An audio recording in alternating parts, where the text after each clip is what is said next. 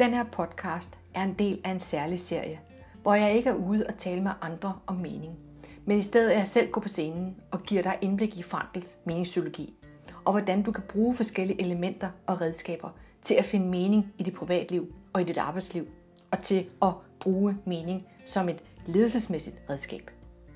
Frankl udviklede det originale koncept til mening. Han var den første, der på den måde beskæftigede sig med meningspsykologi. Rigtig mange er begyndt at sætte begrebet mening ind i deres strategier eller overskrifter for noget. For eksempel det meningsfulde liv eller meningsfyldt arbejde. Og andre gange siger vi, eller kan høre andre sige, det skal give mening. Men egentlig så er der ikke ret mange, der ved, hvordan man kommer derhen. At finde mening i sit liv og i jobbet, det er ikke et quick fix. Det kræver omtanke, og det kræver vilje. Men når du først har fået redskaberne ind under huden, så sidder de til gengæld også grundigt fast. Så meget kan jeg love dig. Og jeg kan også love dig, at så har du fået et solidt fundament for resten af dit liv.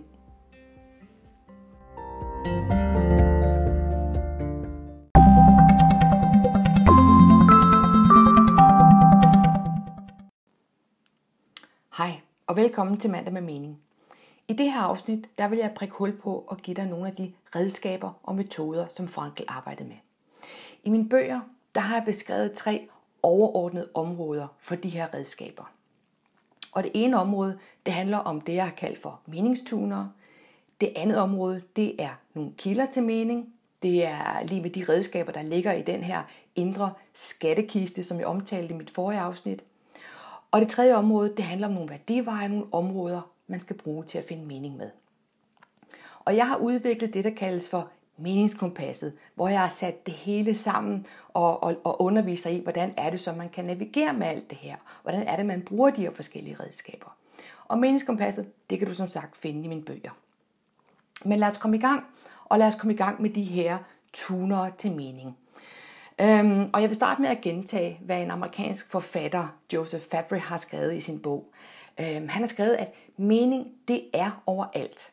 Men du bliver kun opmærksom på den, når du tuner ind på den. Og det er ligesom den musik, du hører i radioen. Luften den er fuld af lydbølger, men du kan kun høre dem, når du har en modtager. Og sådan skal du prøve at, at, at forstå det her med mening også. Du er simpelthen nødt til at tune dit øre ind på og kan høre mening. Og derfor har jeg valgt at kalde øh, det her for genetablering af din tuner til mening. Lær altså at tune ind på mening. Ja, så det er det, jeg vil lære dig i, øh, i det her afsnit. Det er simpelthen nogle basisprincipper til det, nogle basistuner.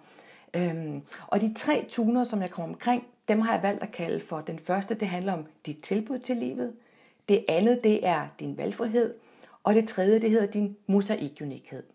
Og når du altså ligesom har taget det ind som nogle færdselsregler, fordi det kommer jeg til at omtale dem som, så begynder du at kunne åbne op for at kan tune ind på mening i din hverdag i rigtig mange situationer. Og du begynder at kan bruge mening som et ressourcesprog. Og det er altså der, at den store forskel, den begynder at kan sætte ind, og man begynder at forebygge det her indre tomrum og følelsen af meningsløshed. Og man begynder også hurtigere at kan sætte ord på, hvem er jeg? Lad os komme i gang. Den første meningstuner, den hedder, dit bidrag til livet er mening. Og hvad går det så ud på? Jamen lad os prøve at dykke ned i det. Noget af det, som Frankel han øh, tit prøvede at forklare, det er, at, at, at, at når han sad med mennesker, der var frustrerede og deprimerede, jamen så kunne han se, at de ligesom var vildledt af det, han kaldte for det forkerte spørgsmål og det forkerte svar. Hvad betyder det? Jamen, det betyder, at, at det han så, det var tit, så havde folk en tendens til at sige, jamen, hvad kan jeg nu få af livet? Eller, jeg har jo ikke mere at vente af livet. Øhm, og det vil sige, altså det var spørgsmålet. Og svaret, det, det, det gav sig selv, fordi så sagde de, jamen, jeg troede, jeg skulle føle mig lykkelig nu, øh, og det gør jeg ikke. Og sådan her bør livet ikke være. Og det var det, han så som, som det forkerte svar. Øhm, og, og det Frankel, han... Øhm, og han så det også i koncentrationslejrene, hvor han ligesom kunne se, at den typiske bemærkning fra, fra de fanger, der ligesom havde mistet livets mening, og, og også enhver, hvad kan man sige, øh, altså evnen til at holde ud, øh, de havde en tendens til at sige sætningen, jamen jeg kan jo ikke vente mere af livet. Og det som Frankl han påpeger, det er, og det her det er måske den sværeste, det er, her er vi simpelthen nødt til at lave en drejning af hele problemstillingen angående livets mening. Han sagde faktisk, det er sådan, man skal nærmest forstå det som sådan en øh, kopernikansk vending, som betyder, du skal vende verdensbilledet rundt. Det skal simpelthen helt se, det skal simpelthen, du skal forstå det helt anderledes, end hvad du er vant til. Og, og, og hvad mener han så med det? Jamen, han mener, at vi skal lære os selv, og, øh, og vi skal også få fortvivlede mennesker til at forstå, at det aldrig nogensinde handler om, hvad, hvad livet det kan tilbyde os. Men det handler faktisk om, hvad vi kan tilbyde, hvad vi kan tilbyde livet. Altså, hvad kan livet forvente af os? Øhm, og, og det vil altså sige, den måde, du skal vende rundt på, det er, at du skal, du skal ligesom opleve dig selv som, som det menneske, der får et spørgsmål af livet. Og, og du får det faktisk hver dag, du får det hver time, og det er dig, der skal besvare. Og hvordan er det så, du skal besvare det? Jamen, du besvarer det ikke ved at gruble eller ved at snakke. Det gør du faktisk kun ved en handling. Og en rigtig handling, en rigtig adfærd. Og, øhm, og hvordan gør man så det? Jamen det, som Frankl han siger, det er, at hver unik situation kræver et unikt svar af dig. Og den måde, du svarer med, det gør du faktisk med dine værdier. Så ultra kort, så forsøger Frankl at, at, at, at vise os og lære os, at mening, det er lige med opfyldelsen af det, han kalder for realiserede værdier. Og det at være menneske, det betyder, at dit liv står over for en mening, som skal opfyldes, og nogle værdier, som skal realiseres. Og måske så du tænker, jamen hvad er det, Anja? Jamen værdier, øh, jamen det er så noget som for eksempel anerkendelse, ansvarlighed, opmærksomhed, passion, ro, respekt, samarbejde, selvtillid, kærlighed osv. Altså værdier, det er den måde, som du udtrykker en tanke eller en handling på. Alle dine tanker, alle dine handlinger, de er udtryk for en værdi. Og det er det, han beder os om at tænke over. Og det er den måde, vi skal svare livet på. Og alle de næste mange redskaber, jeg kommer til at fortælle dig om, de hjælper dig med det her. Så det her det er ligesom sådan et grundlæggende princip, du er nødt til at acceptere, og du er nødt til at lave den her vending, altså og, og, og blive ved med at, og, og forstå, det handler ikke om, hvad livet kan tilbyde dig, men om, hvad du kan tilbyde livet. Og jeg skal nok guide dig igennem, og jeg lover, at det bliver mere tydeligt efterhånden, som du lytter til de forskellige redskaber. Og som jeg startede med at sige, det jeg jo har gjort, det er, at jeg har ligesom fået det her sat sammen til et meningskompas, som man øh, ret let kan, kan kigge på og navigere med i hverdagen. Men altså, værdier, dem skal du opfatte som en slags trafikskilte på din rejse igennem livet. De siger stop, de siger gå, øh, de siger øh, drej og så videre. Øh, pas på og sådan noget. Øhm, og måske kan du huske den her, jeg fortalte om i sidste afsnit. Altså Viktor Frankl, der er i tvivl om, hvorvidt han skal gå hen og hente sit visum, så han kan rejse til USA, eller han skal blive i Østrig og øh, prøve at passe på sin, sin far og mor, som jo ellers ville risikere at dø øh, endnu tidligere øh, og blive taget til fange af nazisterne, hvis ikke han var der lige præcis den handling, og der hvor han, han, øh, han, han, han på en eller anden måde føler, at han får det her tegn fra himlen, altså den her marmorsten, hvor der står, øh, hvor der er et tegn, der det viser det her bud, øh, der hedder, du skal hædre din far og, og din mor, og du vil længe leve i landet. Det var jo udtryk for en værdi, en værdi for Viktor Frankl, og som han navigerede efter. Noget af det, der er vigtigt for, øh, for Frankl at fortælle os i, i forbindelse med det her også, det er, at, at vi kan jo alle sammen genkende følelsen af, af, af en personlig situation, som, som der har virket håbløs. Men, men det, som Frankl siger til os, det er, men hvad betyder håbløshed egentlig? Fordi der er en vigtig pointe her, og det er, at så længe du som menneske ikke kan profitere, jamen så længe kan du aldrig nogensinde bedømme, hvad for nogle muligheder for at virkelig gøre værdier, øh, din fremtid den skjuler. Og, øh, og en god historie, han tit fortalte, det var en historie om en, øh, en, øh, en, en mand, der var blevet taget til fange, der havde begået noget, noget kriminelt, og han var blevet dømt øh, til at skulle være livstidsfange øh, ude på en eller anden ø. Og, øh, og det, der sker, det er, at øh, Øh, da manden han så kommer på, øh, på den her øh, båd, der skal sejle dem til den her ø, øh, og han er i lænker og så videre, der bryder øh, båden i brand. Og øh, han får så også øh, lænkerne taget af, så han kan redde sig selv i land. Men i stedet for at redde sig selv i land, der begynder den her fange at redde 10 andre mennesker i land, inden han redder sig selv i land. Og den handling, den betød faktisk, at den her mand, han blev benådet. Hvis nu vi bakker tilbage og forestiller os, at da han stod på kajen med lænker på og blev dømt øh, som livstidsfange, og vi havde spurgt ham, hvad er meningen med dit liv? Kan du få øje på en mening? Så tror jeg, at vi alle sammen kan blive enige om, at han sikkert ville have rystet på hovedet og sagt, nej, det kan jeg faktisk ikke. Men så skete det her, og han blev befriet.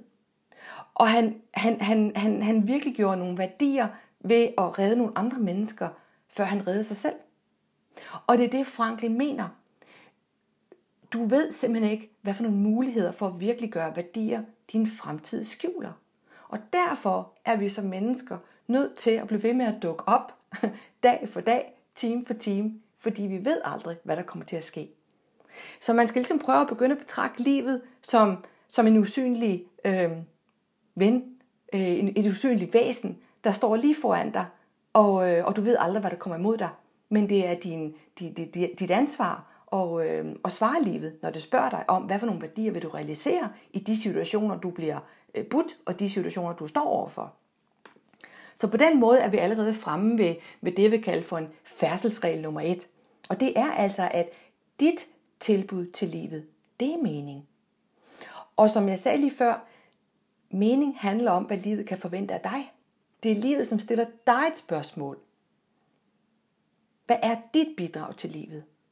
Og hvis du er i en virksomhed, så er spørgsmålet, hvad kan livet forvente af den her virksomhed? Og hvad er dit bidrag i det? Og øh, hvis du synes, det er svært at navigere med, jamen en meget let øvelse kan være, at du begynder at blive øh, reflektere over, hvem beundrer du, og hvorfor gør du det? Hvad, hvad, er den, altså hvad, hvad er det for nogle værdier, du beundrer i andre? Eller hvad er det for nogle, måske nogle værdier, som du, øh, som du ikke kan lide i andre?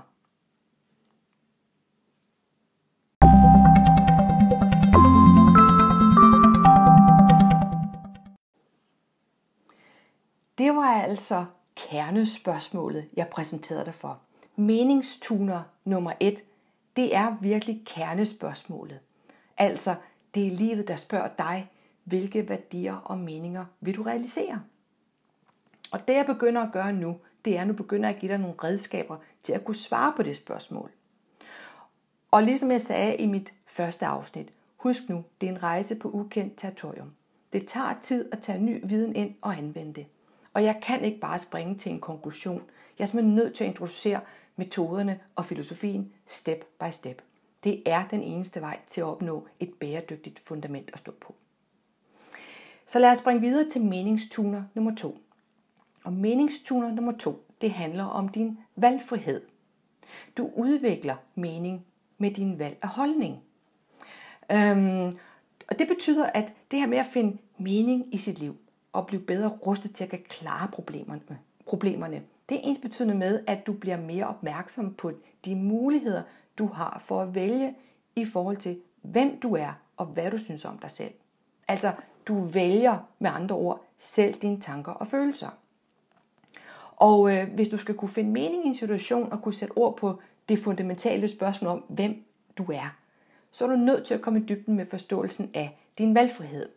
Og det, som Frankl jo er citeret for vanvittigt mange gange, det er jo, at menneskets frihed, sagde han, er ingen frihed fra betingelser, men den er en frihed til at vælge holdning, uanset hvilke betingelser mennesket står overfor.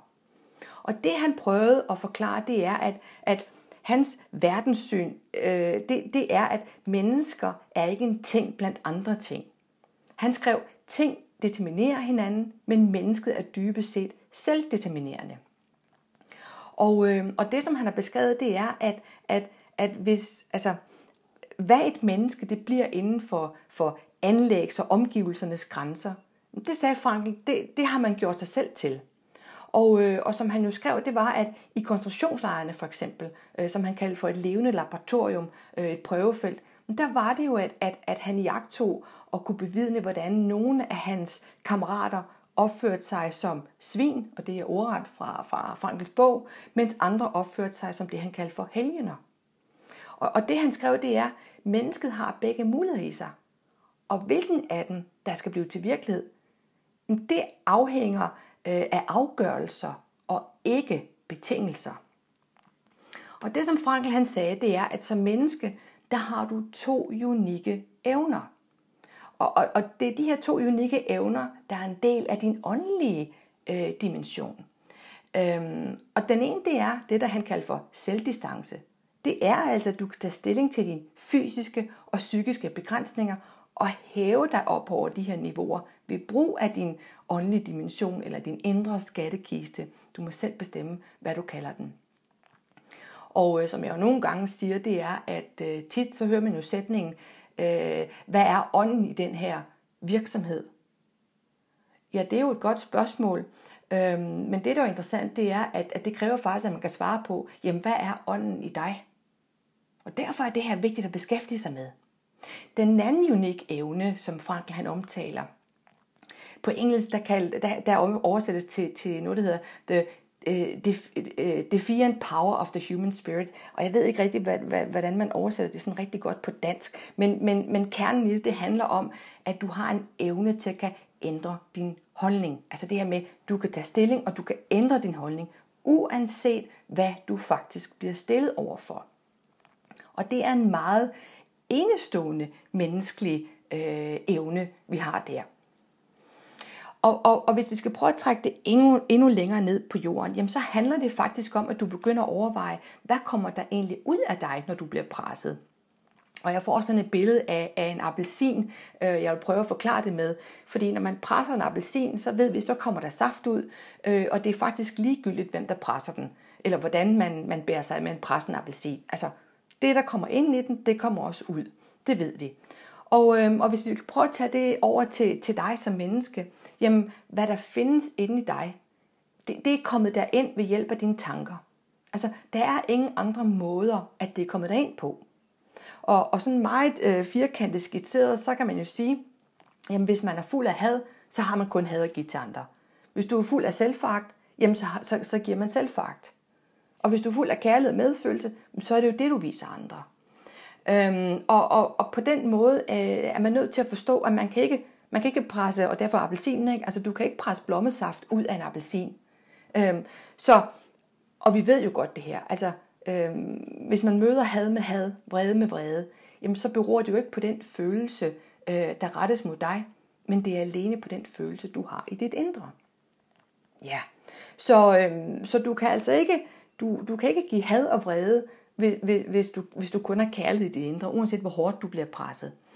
Øhm, og, og med det billede, der, der, vil jeg, der, der er man nødt til, der, vi er nødt til som mennesker at begynde at være opmærksom på, jamen, hvad for nogle værdier er, er ens tanker og handlinger egentlig udtryk for. Øhm, og, og det gælder både over for dig selv og over for andre. Fordi der er ingen, der kan bestemme, hvad du skal tænke eller føle. Det er noget, vi afgør selv, og på den måde kan vi selv tage styringen i vores eget liv. Øhm, og vi kan træne os selv i at, øhm, at indtage nogle særlige værdier, nogle særlige kvaliteter. Og det var noget af det, Frankl han sagde rigtig mange gange. Han blev jo tit spurgt om af andre psykologer, jamen altså er du nu helt sikker på, at mennesket ikke er betinget øh, af biologiske, eller psykologiske, eller sociologiske faktorer? Øhm, og, og, og der sagde Frankl, jo, selvfølgelig er mennesket det, men, men, men for at citere ham, så sagde han også, ved siden af at være professor i neurologi og psykiatri, der har jeg også overlever for fire koncentrationslejre. Og i den egenskab kan jeg vidne om menneskets uanede, uanede evne til at modstå og trodse selv de værste betingelser. Og den evne vil altid bestå. Og, øhm, og bare for at, at give et eksempel, som, som Frankl han omtaler i en af sine bøger, øhm, omkring den her meget, meget brutale vold, jo, som de tit blev øh, udsat for. På et tidspunkt, der fortæller han om en episode, hvor de står øh, ude på en mark øh, og, og skal stå sådan totalt øh, meget disciplinært i, i sådan en symmetri, øh, klar sy- symmetrisk form, altså de må simpelthen ikke bevæge sig uden for den her linje. Øh, og selvom Frankel han, øh, han skriver, at det var fuldstændig ligegyldigt, fordi de stod ude på sådan en meget knudret og, øh, mark, øh, der var meget ujævn. Men lige pludselig så, øh, så, så øh, får han altså bare øh, mega mange slag i bagfra, og han aner simpelthen ikke, hvad der er sket. Og det er altså en vagt, der, der åbenbart øh, synes, at de ikke stod stået lige, og så begynder han bare at, at slå på dem. Og det, som, som Frankel han skriver ordret, jeg kunne i hvert fald ikke ane, hvad der skete bag mig, eller hvad der skete i vagtens sjæl. Og det er ligesom det der pointen. Hvad er det, der kommer ud af os, når vi er presset? Og, øhm, og der er Frankels øh, pointe og tilgang at sige, vi kan altid træffe et valg om at gøre noget andet og tænke noget andet. Og, og det der jo er, det er selvfølgelig, at når vi føler os fanget, øh, jamen så er det jo netop, at vi føler, at vi ingen valg har, og, og livet det kan virke meningsløst. Øhm, så fortvivlelsen, den kommer fra en følelse af at være fanget. Øhm, men, men Franklis pointe er, at, at uanset hvad, så har vi faktisk et, et valg. Øhm, det er muligt at træffe andet valg, og det, det skal jeg nok guide dig endnu mere ind på. Øhm, ja, og, og her er en af pointerne jo blandt andet, at vi kan jo ikke ændre det, der sker. Vi kan ikke ændre vores fortid. Vi kan ikke ændre skæbnen. Men vi har mulighed for at ændre vores holdning. Og det skal jeg nok prøve at give nogle eksempler og, og redskaber til. Øhm, ja. Og det man også ved, det er jo, at den holdning, vi tager, øh, den kan påvirke vores helbred og vores levetid. Og øh, måske kender du den allerede, men, men, men flere steder, der er der beskrevet det, der hedder kæden af årsager. Altså kæden af årsager, som kan påvirke vores syge og vores krop. Og det starter jo det her med, at vi jo som, som barn får nogle erfaringer, og de her erfaringer med noget, de giver os nogle overbevisninger, og, og den overbevisning bliver til det filter, de briller, som vi kigger på verden med. Øhm, og, og det skaber videre øh, næste led i kæden, det er vores adfærd. Øhm, og det er jo sådan, at når vi møder nye situationer med nogle erfaringer, der ligger, ligger langt tilbage, det svarer til det med, at vi ligesom henter svar på nutiden, der henter vi svaret i fortiden. Og hvis vi har haft noget, en negativ oplevelse, jamen så møder vi den nye situation med den her øh, negative oplevelse, der ligger i vores, vores fortid. Og det altså kan være en, en ond spiral til negative tanker, negative følelser og adfærd, og det giver stress, og vi ved, at stress kan give sygdom og smerter. Så og det er der rigtig mange, der, der fortæller om det her også, det er, at løsningen den ligger i at ændre de negative overbevisninger og negative erfaringer. Altså med andre ord, vores holdninger. Øhm, og det var noget af det, som Frankl han prøver at udtrykke i forhold til, til det her med at forstå, at din valgfrihed, den er en vigtig del af evnen til at kan finde mening. Og rent forskningsmæssigt, så er der, øhm, så er der en masse forskning, der viser, at, at mennesker, der evner og der er gode til optimister, jamen de, de er de sundeste mentalt og fysisk. Og når jeg siger optimister, så er det faktisk øh, øh meget vigtigt, fordi noget af det, som Frankl også øh, sagde tit, det er, jamen det her med at være positiv, det, det kan vi ikke være. Altså vi kan ikke være positiv hele tiden. Øh, det er simpelthen umuligt. Men optimisme, det er noget andet. Optimisme, det handler om troen på, at jeg kan komme igennem en situation, også selvom den er vanskelig. Jeg kan fortælle, at i 2002, øh, der blev der fremlagt en, en undersøgelse, hvor man havde fulgt 447 personer i mere end 30 år, øh, som der faktisk pegede på det her med, at optimister øh, øh, var de sundeste mentalt og fysiske. Og det her med at være optimist, det handler meget om det her med at have en opmærksomhed, der er rettet mod de bedste fremtidsscenarier. Øhm, og der er en anden undersøgelse, hvor man har fulgt mere end 800 personer i 30 år, som viste, at optimister de lever længere end pessimister. Øhm, og jamen, jeg kunne nævne rigtig mange undersøgelser. Det er, det er bare at dykke ind i det. Der er en amerikansk forfatter, Joe Dispenza, der har faktisk skrevet om placeboeffekten. Han refererer til rigtig mange af de her undersøgelser også. Øhm, og der nævner han blandt andet en undersøgelse af en hel masse medicinstuderende, som han har fulgt i 25 år, som, som viste, at dem, der var mest øh, fjendtligsindede, jamen de havde fem gange større forekomster af hjertekramper og blodprop i hjertet. Så pointen er, at dine tanker og din holdning er ikke ligegyldig. Og noget andet, jeg vil trække ind i det her perspektiv, det er noget omkring vand, altså, øh, og, og hvad for en effekt, øh, hvad for en betydning det har at forstå, at menneskekroppen, øh, størstedelen af menneskekroppen består af vand, og hvordan vores tanker kan påvirke det. Øh, størstedelen af vores liv består af kommunikation, enten ydre eller indre kommunikation. Øhm, og som jeg sagde lige før, størstedelen af vores menneskekrop, 70%, består af vand. Og der er altså forskning, der indikerer, at hvordan negativ og positiv kommunikation via vores nerveceller ikke bare forplanter sig i hjernen, men også kan forplante sig i hele vand- og cellesystemet i os. Og lad mig lige prøve at, at nævne et par stykker, der har beskæftiget sig med det. En, som rigtig mange refererer til, det er en japansk forfatter, øh, Emoto, som har skrevet bogen De skjulte budskaber i vand. Og hans påstand er, at den menneskelige bevidsthed har en effekt på strukturen af molekyler i vand. Og det vil sige, det betyder, at, at vores følelsesmæssige energier og vibrationer simpelthen kan ændre den fysiske struktur af vand, altså et, også det vand, du har i kroppen. Og det Moto, han sådan ultrakort gjorde, det var, at han lavede rigtig mange forsøg med dannelsen af, øh, af iskrystaller. Øhm, og baseret på sin forskning, øh, og, det, og den måde, han, han, han lavede sin forskning på, det var simpelthen ved at tage en hel masse fotografier af de her iskrystaller. Og det han gjorde, det var, at han satte vand op i nogle forskellige rum, og så gav han øh, det forskellige stimuli. Altså for eksempel i et rum, der, øh, der var der heavy rockmusik, og i et andet, der var der øh, klassisk musik. Eller i, øh, i, i, i et rum, øh, der var der sat nogle øh, grimme øh, ord eller billeder op, og i det andet, der var der noget smukt og harmonisk osv. Øhm, og det han ligesom kunne se, det var, at alt efter, øh, hvad der var i de her rum, jamen der så dannede vandet nogle meget forskellige øh, krystaller. Så, så på den måde forsøgte han at, at sige, jamen der er noget, der tyder på, at vand det reagerer på både ord, musik og billeder, hvor gode ord og smukke billeder skaber smukke øh, geometriske krystaller, mens grimme ord skaber øh, deformerede strukturer. Øh, ja, og det han også sagde, det var at forurenet eller, eller øh, vand med meget klor øh, kunne slet ikke øh, krystallisere. Ja, og som jeg sagde før, alle hans tolkninger er som sagt baseret på tusindvis af fotografier af de her iskrystaller. Øh, og som sagt, så viste de meget forskellige resultater. Det Moto har fået kritik for, det er, at man ikke kan, kan, kan, kan gentage forsøgene. Øh, altså at resultaterne ikke kan reproduceres, og derfor har de fået kritik. Men den her udfordring var Emoto godt klar over, og han sagde, at et af problemerne det er, at de her, de her krystaldannelser, jamen de afhænger af iagtagerens bevidsthed og forskerens tanker. Måske sidder du og tænker, ah, kan det nu også passe? Fordi det har jeg selv tænkt på et tidspunkt. Men det jeg så kan fortælle dig, det er, det er der faktisk en anden forsker, der har fået bevis for. Fordi de her udfordringer og lignende forsøg er faktisk også blevet taget op af en tysk forsker. En tysk ingeniørprofessor, der hedder Krøblin øh, der har en doktorgrad i ingeniørvidenskab ved Stuttgart Universitet.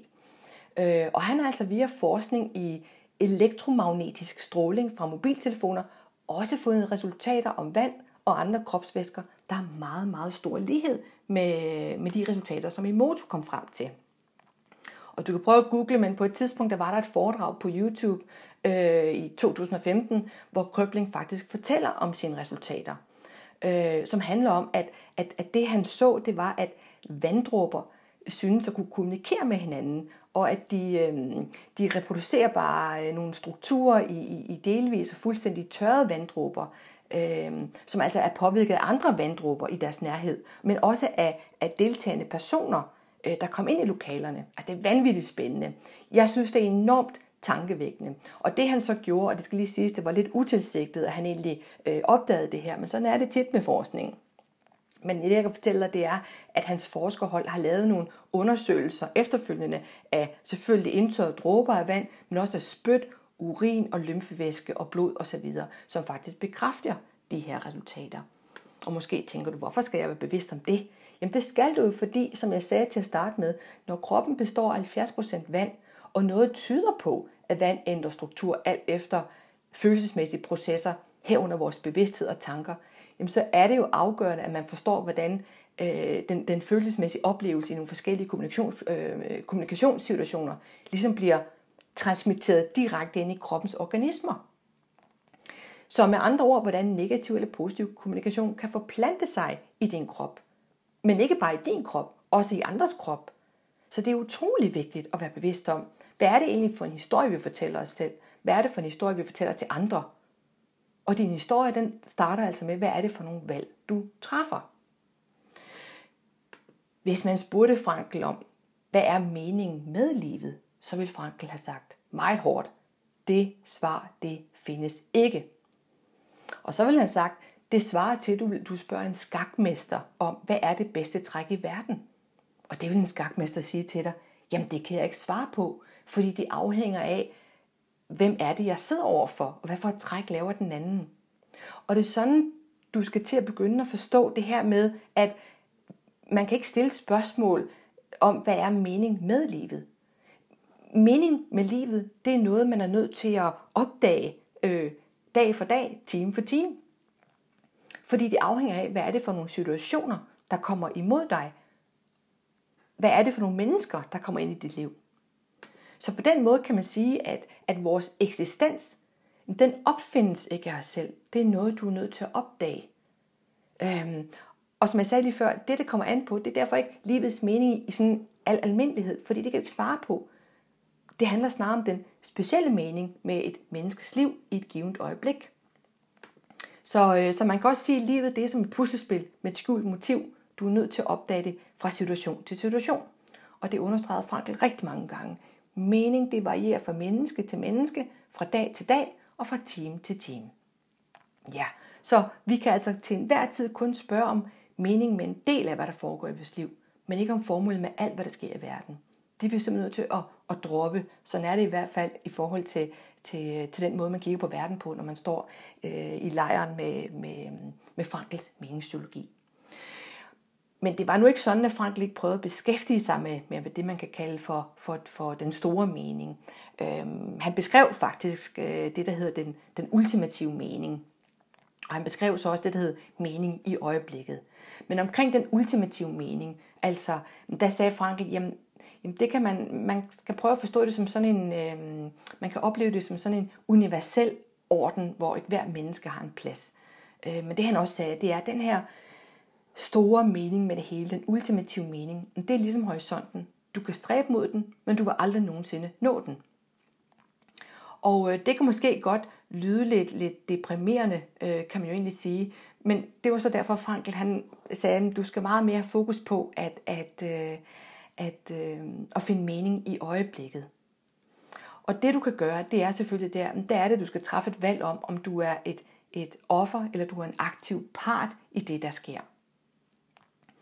Øhm, så logoterapi, eksistentiel analyse, dvæler ikke ved den ultimative mening, men der lærer man at holde fokus på, på, øh, på det, der sker her og nu, på det enkelte menneske og mening med dets liv, som er mening i øjeblikket.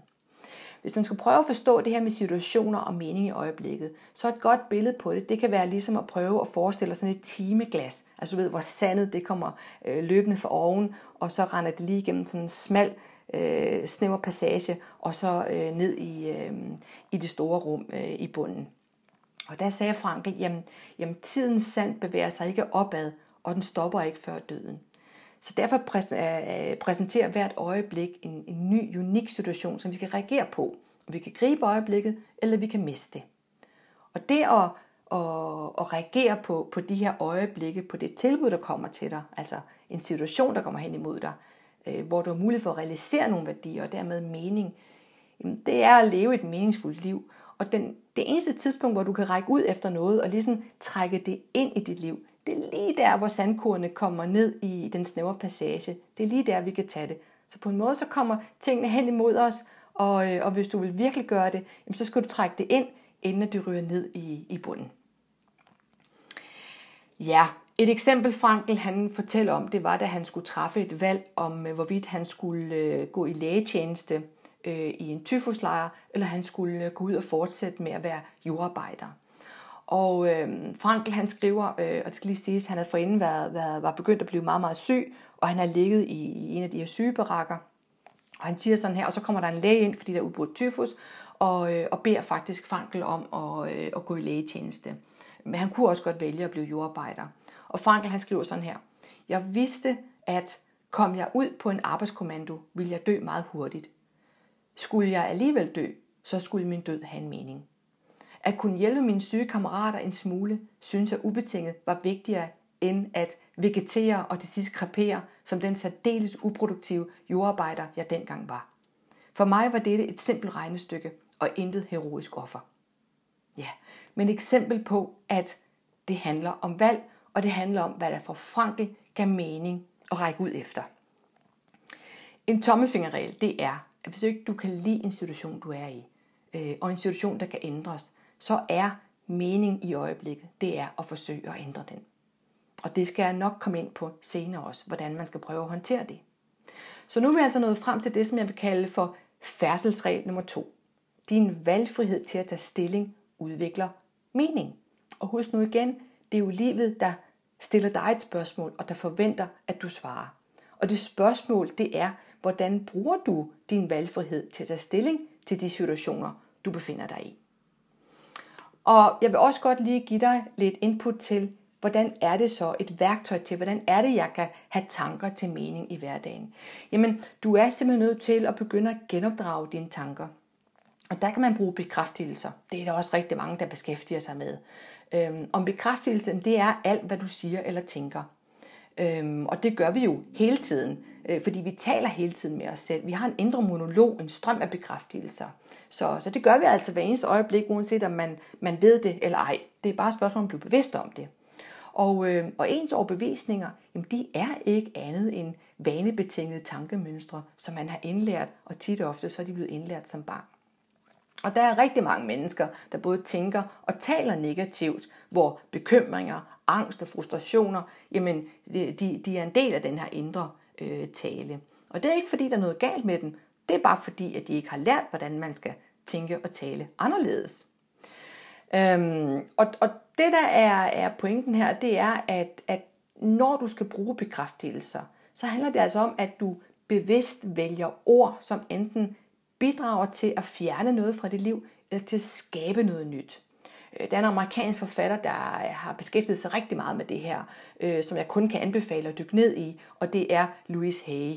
Og det er også Louise Hay, jeg vil, øh, jeg vil tage lidt fra, og så give til dig, ellers så kan jeg kun anbefale at dykke ned i hende. Hun har gjort det her mega godt. Øhm, men bekræftelser, det kan altså være et vigtigt første skridt på vejen til forandringer. Og husk igen på den her årsagskæde, som jeg gennemgik tidligere. Og det der er med bekræftelser, det er, at du kommer også på sporet af mening. Bekræftelser, dem kan du også betragte som en meget, meget vigtig selvomsorgshandling. Og det, de gør bekræftelser, det er, at de skaber en bedre vibration inden i dig. Og så kan du tænke på det, jeg sagde og øh, lige før omkring vand. Altså, en bedre vibration i dig, og de kan sætte i gang i en ny udvikling af tankeveje i din hjerne.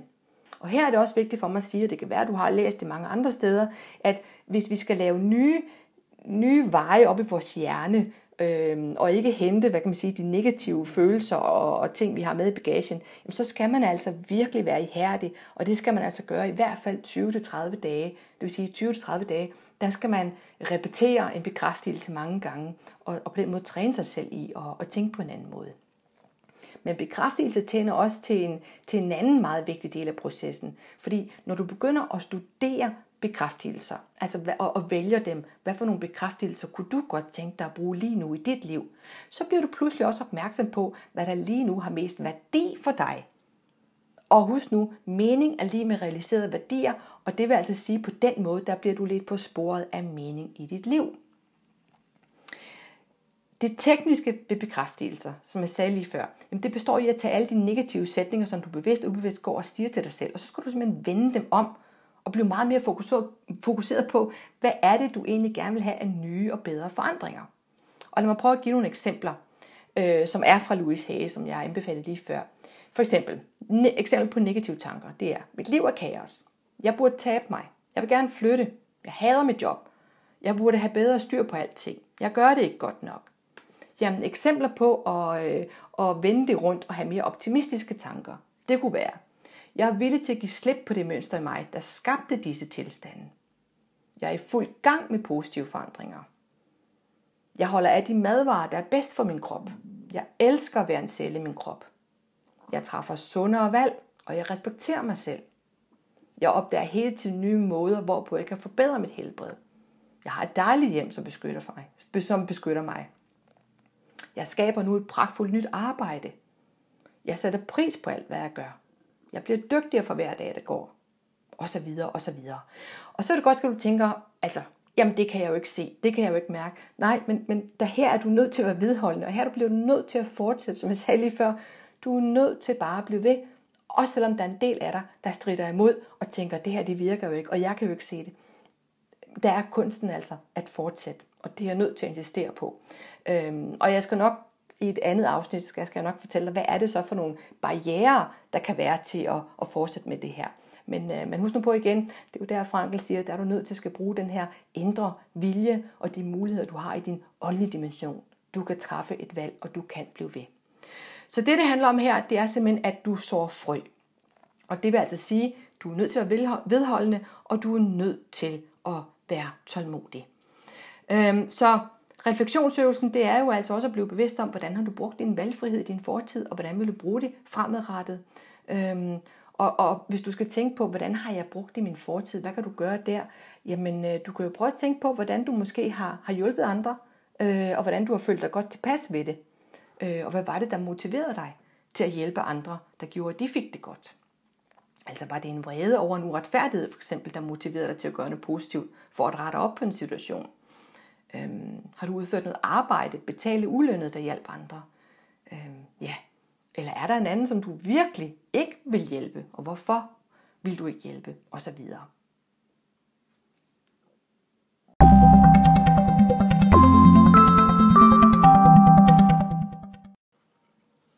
Det var meningstuner nummer to.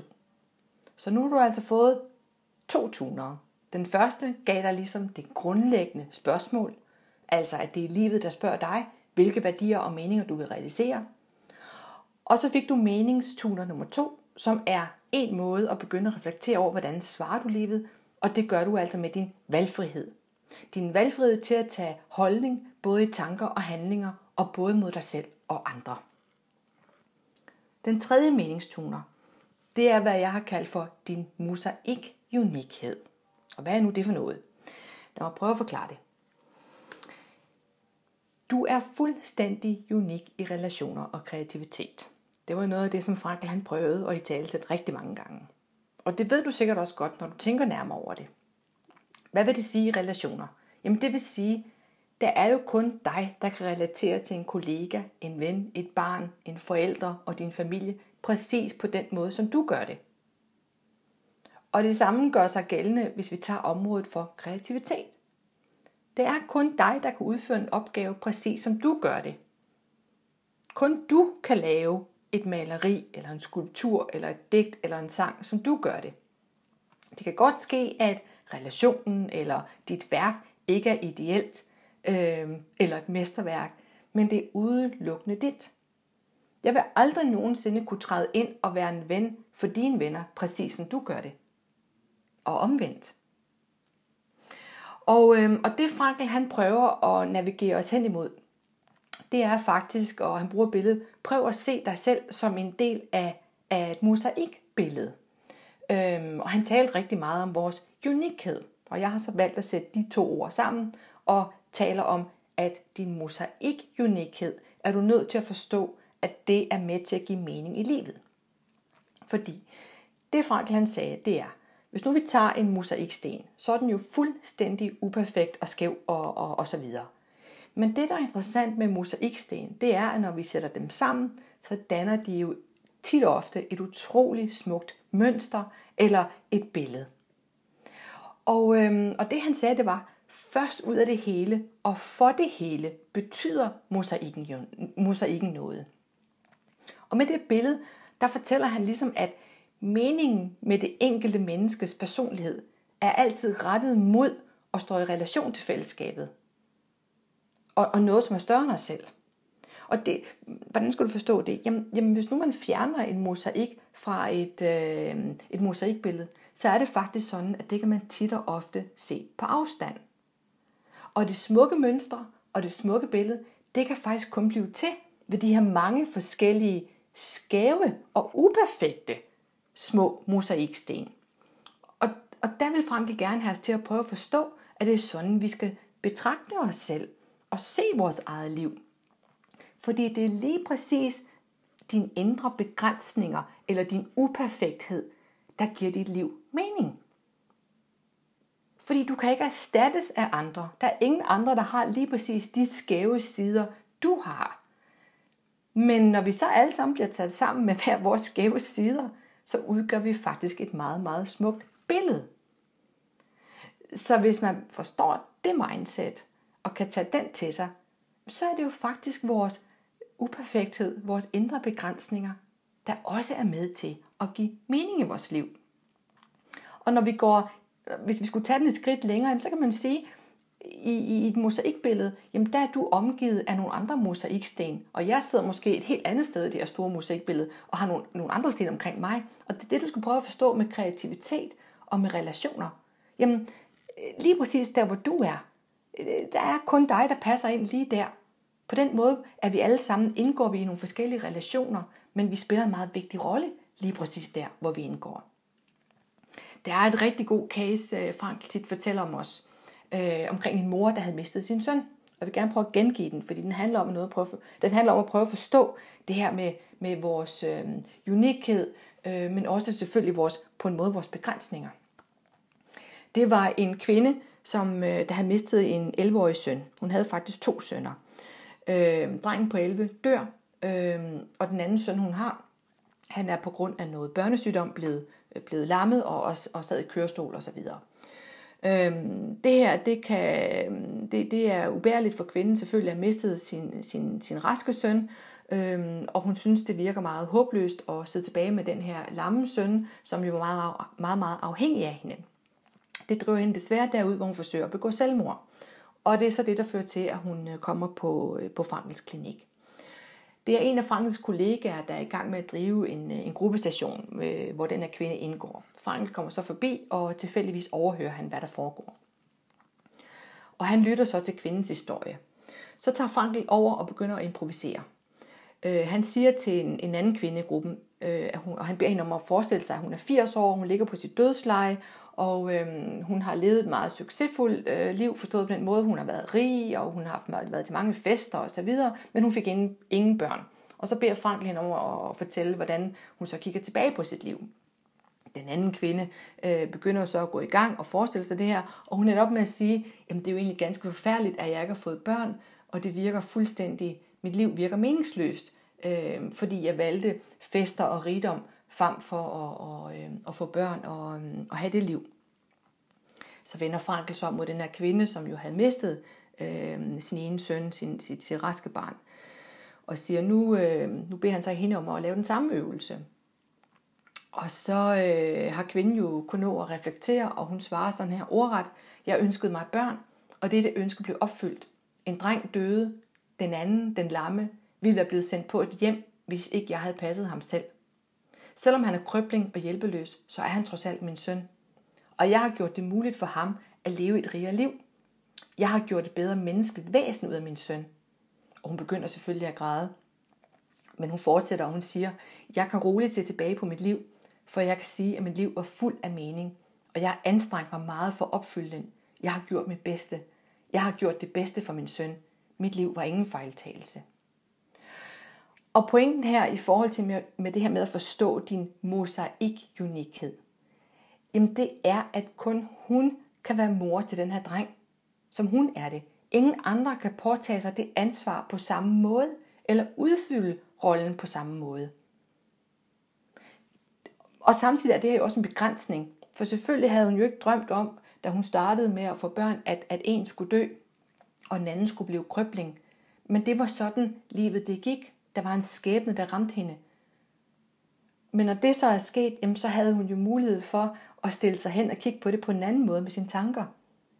At hun faktisk har haft en kæmpe positiv betydning for den her øh, dreng, der var, der var blevet krøbling. Og det hun så også fik øje på, det var, hvordan hendes liv faktisk var blevet beriget af kærligheden fra den her øh, søn, der døde.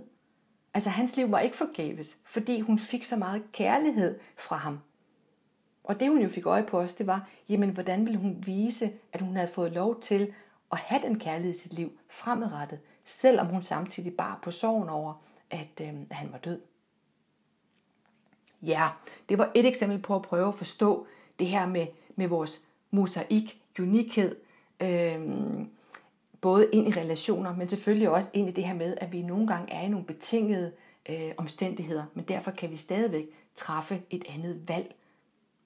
Et andet valg om, hvordan vi vil tænke på det, og se på, hvad det er, det vi egentlig bidrager og har mulighed for at bidrage med ind i de relationer og de særlige kreative områder, der er vores.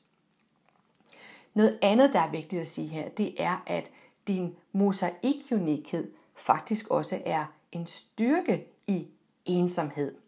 Og det lyder måske lidt barsk, men, øh, men, men, men faktisk er det sådan, at øh, du er nødt til, udover at du er nødt til at indse, at, at du er den eneste dig i denne verden, fordi det er det jo, hvis man, hvis man tager billedet til sig i forhold til at betragte sig selv som, som en mosaiksten. Der er ikke andre, der kan være dig. Men så er der et andet aspekt, det er, at du også er nødt til at acceptere, at du altid er ensom. Det lyder måske lidt barsk. Men, øh, men, men, men med det der mener jeg, der er ikke nogen, der nogensinde kan føle det, som du føler. Og det går lige meget, om du er omgivet af flere hundredtusind mennesker, eller om du elsker med din partner, øh, eller du er helt alene i et lille kammer. Det at være menneske, det indebærer ganske enkelt, at vi altid er alene med vores egne helt specielle følelser og tanker. Så på den måde er eksistentiel ensomhed faktisk naturligt. Øhm, og, og, og når man erkender det, jamen så kan det øh, opleves som meget frigørende, øh, men det kan selvfølgelig også blive oplevet som meget, hvad kan man sige, trællebindende. Øh, øhm, det afhænger lidt af, hvad du vælger at gøre med den. Men, men en ting, jeg i hvert fald mener, der er sikkert, det er, at du kan ikke lave om på det. Øhm, så, så igen, øh, her står det lidt på, hvordan vælger du at tænke om det. Øh, og du kan altså vælge at gøre det til en befriende oplevelse ved at lade den arbejde for dig. Og hvis jeg skal prøve at komme med et eksempel, så er der en case øh, med en mand, der havde været gift i 25 år. Han sad en aften og stirrede på sin kone, som var optaget af at læse en avis. Øh, og pludselig så blev han fuldstændig grebet af sådan en meget, meget uhyggelig fornemmelse af, at den her person, han sidder overfor, hun faktisk ikke kendte ham. At hun var som en fremmed. Og, og lige pludselig, der indser han for første gang, at den her person, hans kone, aldrig nogensinde vil komme til at vide, hvad der foregik i ham. Og det var meget, meget uhyggeligt for ham. Og han troede, at han var nødt til at foretage en handling, som at blive skilt eller, eller gå hjemmefra osv. Men i stedet for at gøre det, der gik han heldigvis til terapi. Og det som øh, terapien den gjorde, det var, at den hjalp ham til at prøve at forstå det her som en frigørelse. Øhm, fordi da han, der, der fik han hjælp til at indse, at, at når hans kone aldrig ligesom kunne komme til at føle det, som han følte, så burde han jo holde op med at forvente, at hun hele tiden skulle forstå ham og være med ham, kan man sige. Og omvendt indså han, at hans kone også jo også sagtens skulle sidde og være eksistentielt ensom. Og derfor kunne han jo frigøre sig fra den byrde, han synes, det har været altid forsøg på at være, være eller føle sig som et med hende, øh, og, og, og ligesom skulle opleve hendes følelser. Noget, som han egentlig altid synes var mislykket for ham, og det havde givet ham sådan en, en, en meningsløs øh, skyldfornemmelse. Og, øh, og, og, man kan, og der var mange flere gevinster, fordi bevæbnet med den her indsigt, øh, der var han faktisk i stand til at ligesom indstille sin djævelske og, og meget selvnød, selvnedbrydende søgen efter nogen, der kunne føle sig som ham og føle sig et med ham. Øh, og i stedet for, så skulle han bare gå i gang med at forholde sig kun til sig selv. Og han kunne ligesom skrinlægge de her store forventninger til sin kone, og samtidig kunne han slippe for hendes. Øhm, så han begyndte altså at føle sig som et, et nyt menneske, fordi han havde frigjort sig fra den her meningsløse stræben efter at få nogen til at slutte sig sammen med ham i, øh, i hans indre sind og, og læme. Så det man jo kan sige, det er, det ville jo have været katastrofalt, hvis han havde holdt fast i, at i den her tanke om, min kone forstår mig ikke. Nej, er svaret. Og det skal hun heller ikke. Det er din opgave at forstå dig selv. I et senere afsnit, der har jeg nogle metoder til, hvordan er det, man kan arbejde øh, meget simpelt egentlig med sine tanker og sine overbevisninger. Så man kan jo sige med den her historie, styrken er dig på en mere kraftfuld måde ved at forstå din mosaik-unikhed. Øhm, så det her med at være totalt unik, det er altså også lige med en form for ensomhed, som vi ikke kan undslippe, men du kan vende den om til en styrke. Og en styrke, jamen det er til at være dig selv på en mere kraftfuld og positiv måde. Og på den måde række ud efter andre, fordi andre har jo ikke brug for et kopi af dem selv. De har brug for et supplement til dem selv. Præcis som i et mosaikbillede. Og i, virksomheds, hvis, i virksomhedsmæssig regi, altså inden for, for, for ledelsesfaget, jamen der skal man jo gøre sig nogle overvejelser. Hvad er man egentlig i gang med at bygge, eller hvad har man bygget? Øh, Frankl ved siden af at tænke et billede som, som et mosaik øh, billede, jamen der sagde han, hvad, hvad er øh, modsætningen til det? Jamen det kan jo være sådan en brostensbelagt masse. Så hvad bygger man egentlig i den virksomhed, du er en del af? Er man i gang med at bygge en helhed med mosaik, eller bygger du brostensbelagt, en brostensbelagt masse med personalet? Og, øh, og det, der er vigtigt i forhold til arbejdet, Øh, det er, at vores arbejde det er et område med, med meget stort potentiale for realisering af både kreative og, og erfaringsmæssige værdier og relationsmæssige værdier. Øhm, og det man ved, det er, at arbejde, øhm, jamen det er virkelig et spørgsmål om at kunne opleve sin egen kreativitet og, og derved realisere ens, ens unikke mission i livet, kan man sige. Fordi igennem vores arbejde, jamen, der, der er det faktisk den måde, at vores unikke person har relation til samfundet. Øh, og det, der er vigtigt, det er, at den her relation, den giver mening og værdi for det enkelte menneske. Alle virksomheder jo, er jo på en eller anden måde i berøring med samfundet. Og det er ikke ligegyldigt, hvad for en måde man er det på. Øhm, forskningsmæssigt, der er der, øh, der er der et par forskere i, øh, i England, der har været ude og undersøge det her. Øh, og det de konkluderer, det er, at det man kan kalde for meningsfuldt arbejde, det skal forstås i en bredere sammenhæng med folks personlige livserfaringer. Det var noget af det, jeg prøvede at sige lige før. Og hvis jeg skal prøve at give et par eksempler fra deres forskning. De var ude at tale med rigtig mange forskellige faggrupper i forhold til at forstå det her med mening og komme dybere ned i det. Og der er rigtig meget af deres forskning, der bekræfter de her redskaber, som, som Frankel har fremlagt for, for mange år siden. Men, men nogle eksempler, for eksempel en musiker, de talte med.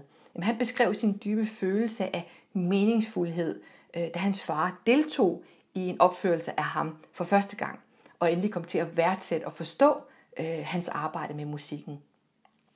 Et andet eksempel er en præst, de talte med, øh, som var i stand til at finde en følelse af mening i sit arbejde, da hun ligesom kunne relatere en, en rystende oplevelse, hun havde haft fra, fra et af medlemmerne i hendes menighed til sit eget liv.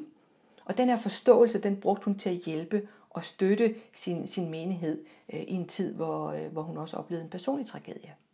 Så var der en iværksætter, øh, altså motivation til at starte sin egen virksomhed, jamen den omfattede faktisk ønsket om, at han gerne ville gøre sin bedstefar stolt af ham.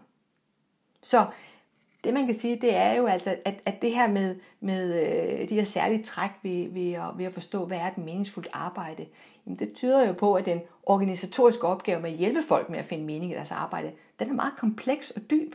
Og den går også langt ud over de her, øh, ja, man kunne sige relativt overfladiske øh, øh, begreber som tilfredshed og engagement. Og, og det man også kan sige, det er, at oplevelsen af meningsfuldt arbejde, jamen det er sjældent, det er relateret til ens arbejdsgiver. Så det handler altså om at forstå mening som at se en medarbejder med sit eget unikke liv at skulle leve. Altså man skal have sit eget liv at lede i sin egen unikhed. Ja, og i en senere afsnit, så kommer jeg øh, meget mere ind på det i forhold til det her med, med, med ledelse af en virksomhed. Men det, der bare er tydeligt, det er, at, at meningsfuldt arbejde, følelsen af det, og dets fravær, jamen det påvirker altså det organisatoriske outcome.